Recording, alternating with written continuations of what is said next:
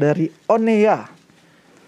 Apakah pernyataan Yesus lebih mudah unta masuk lubang jarum adalah sebuah peribahasa, ungkapan, istilah yang mengartikan sesuatu yang tidak mungkin atau memang ada istilah lubang jarum di Israel sana, Pak Pendeta? Silakan, Pendeta.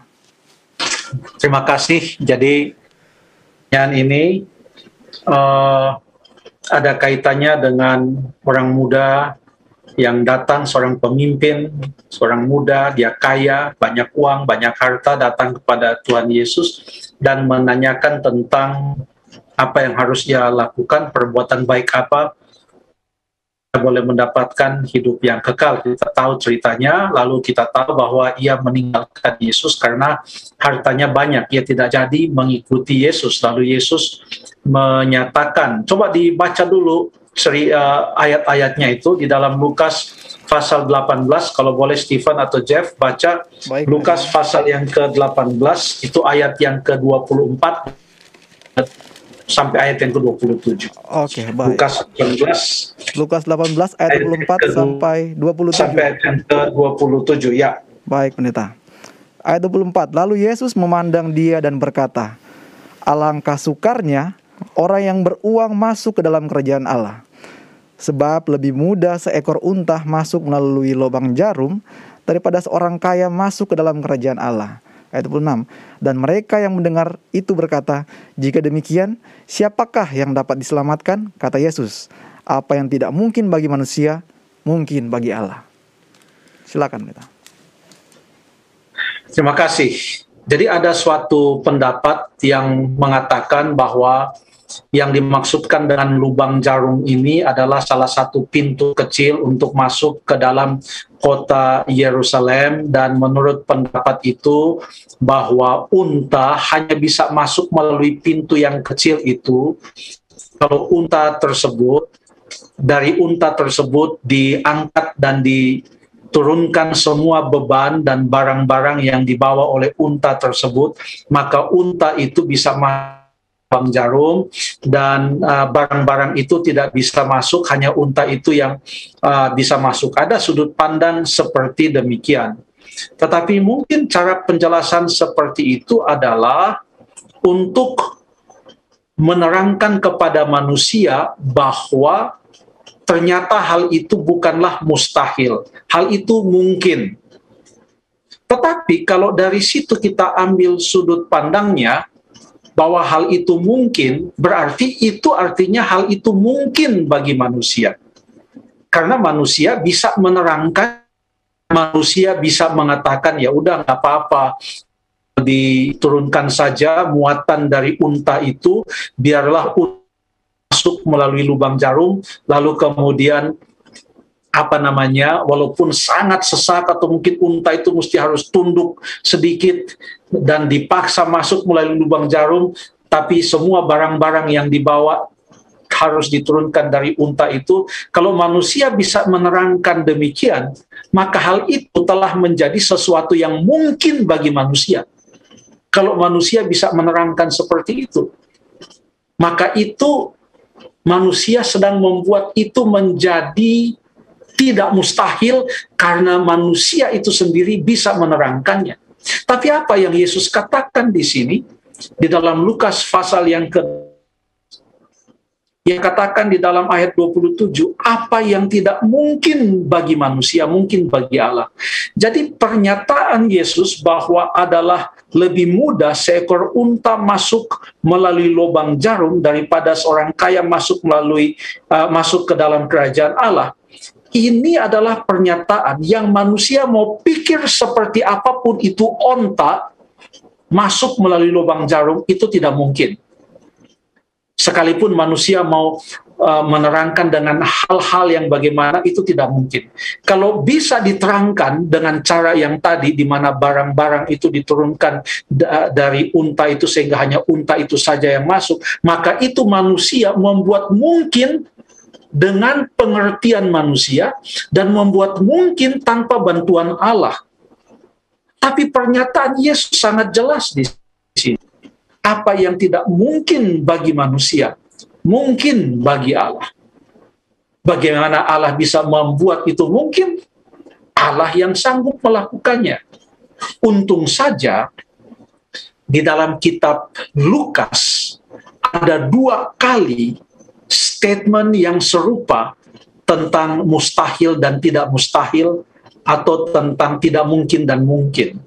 Yang pertama adalah yang tadi itu dalam Lukas 18 ayat yang ke-27 apa yang tidak mungkin bagi manusia mungkin bagi Allah supaya kita bisa melihat apa yang dimaksudkan dengan mustahil ini atau tidak mungkin ini kita baca ayat yang kedua yang ada di dalam Injil Lukas itu supaya konsepnya itu jelas. Waktu kita katakan mustahil itu.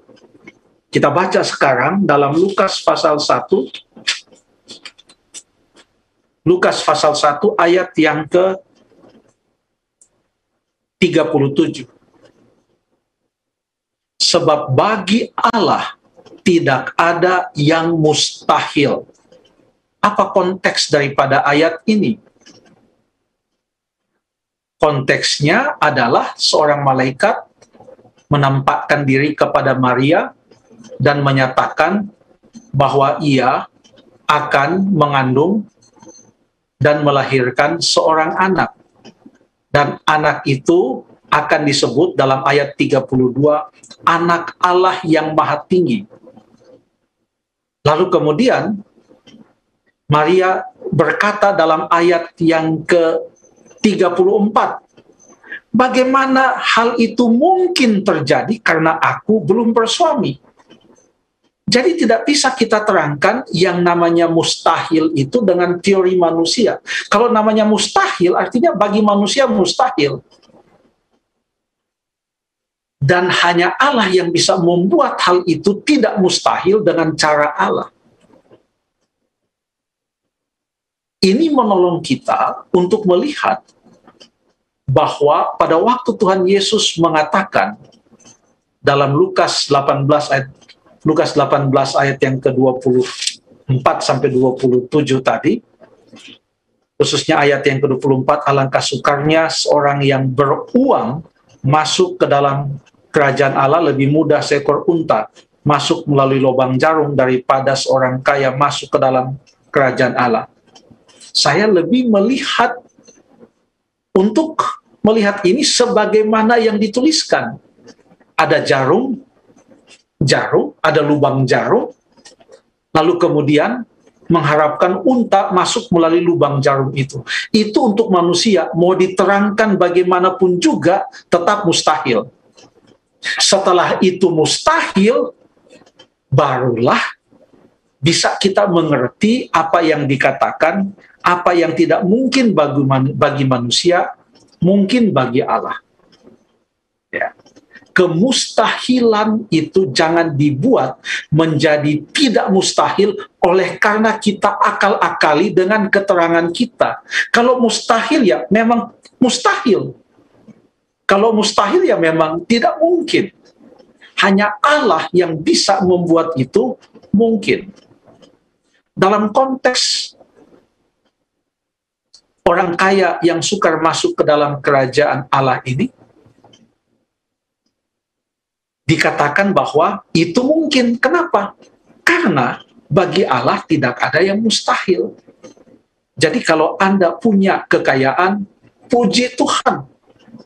Ada banyak orang kaya di dalam Alkitab yang Tuhan gunakan seperti Nikodemus, seperti Abraham, seperti Lydia, dan banyak lagi orang-orang kaya. Mungkin untuk masuk ke dalam kerajaan sorga.